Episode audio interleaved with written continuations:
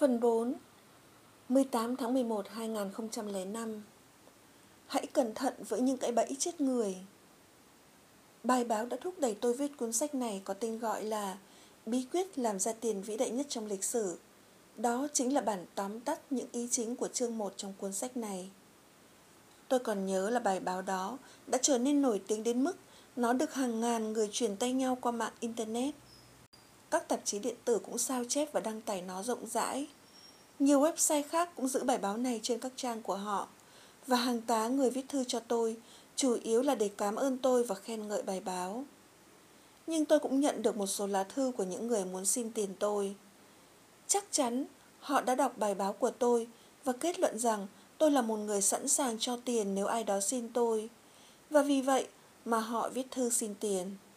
Có điều là đó lại không phải là điều mà bài báo miêu tả như là một bí quyết vĩ đại để thu hút tiền của đến. Tôi không hề viết rằng cứ xin tiền đi và bạn sẽ trở nên giàu có. Thay vào đó tôi viết là hãy cho tiền bất cứ khi nào bạn cảm thấy nhận được sự thỏa mãn về tinh thần và lúc đó bạn sẽ hướng dòng tiền đến với bạn. Tôi đã viết điều này cho tất cả những người viết thư xin tiền tôi. Tôi giải thích nguyên tắc này và chẳng thấy ai viết lại cho tôi nữa. Tôi kể lại với bạn kinh nghiệm này để bạn suy nghĩ vì hai nguyên nhân. Một, đừng bao giờ xin tiền và mong đợi mình sẽ giàu có. Hãy nhìn những người ăn xin trên đường phố, họ không có một cuộc sống viên mãn, họ chỉ sống cho qua ngày. Hoặc bạn nhìn những người làm việc đi gom quỹ, phần lớn họ đều đi xin tiền, mặc dù họ chẳng bao giờ nhận là như vậy cả. Họ chẳng bao giờ thấy đủ cả. Đó không phải là lời giải hay sao? 2. Đừng bao giờ cho tiền những người ăn xin và hy vọng bạn sẽ giàu có. Tôi không nói là đừng giúp người nghèo, mặc dù cũng khó nói là hành động ấy của chúng ta giúp đỡ họ được bao nhiêu để họ có thể giải quyết những vấn đề của họ. Tôi chỉ muốn nói rằng đừng cho tiền chỉ vì người ta xin bạn và mong đợi vũ trụ sẽ trả lại cho bạn. Tôi cho rằng việc cho tiền bừa bãi vô trách nhiệm chính là một cái bẫy.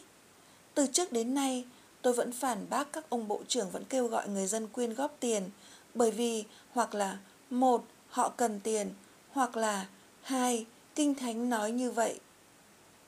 Cũng có thể là đúng, nhưng nếu như bạn hay ai đó cho tiền mà không có cảm giác thỏa mãn trong tận đáy lòng, thì rất khó có khả năng bạn sẽ nhận lại được nhiều hơn số tiền đã cho.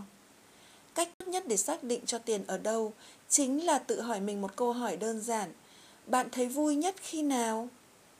Nếu như bạn muốn xác định kỹ hơn để hiểu rõ nên cho ai và cho ở đâu, bạn hãy thử hỏi thêm những câu hỏi sau.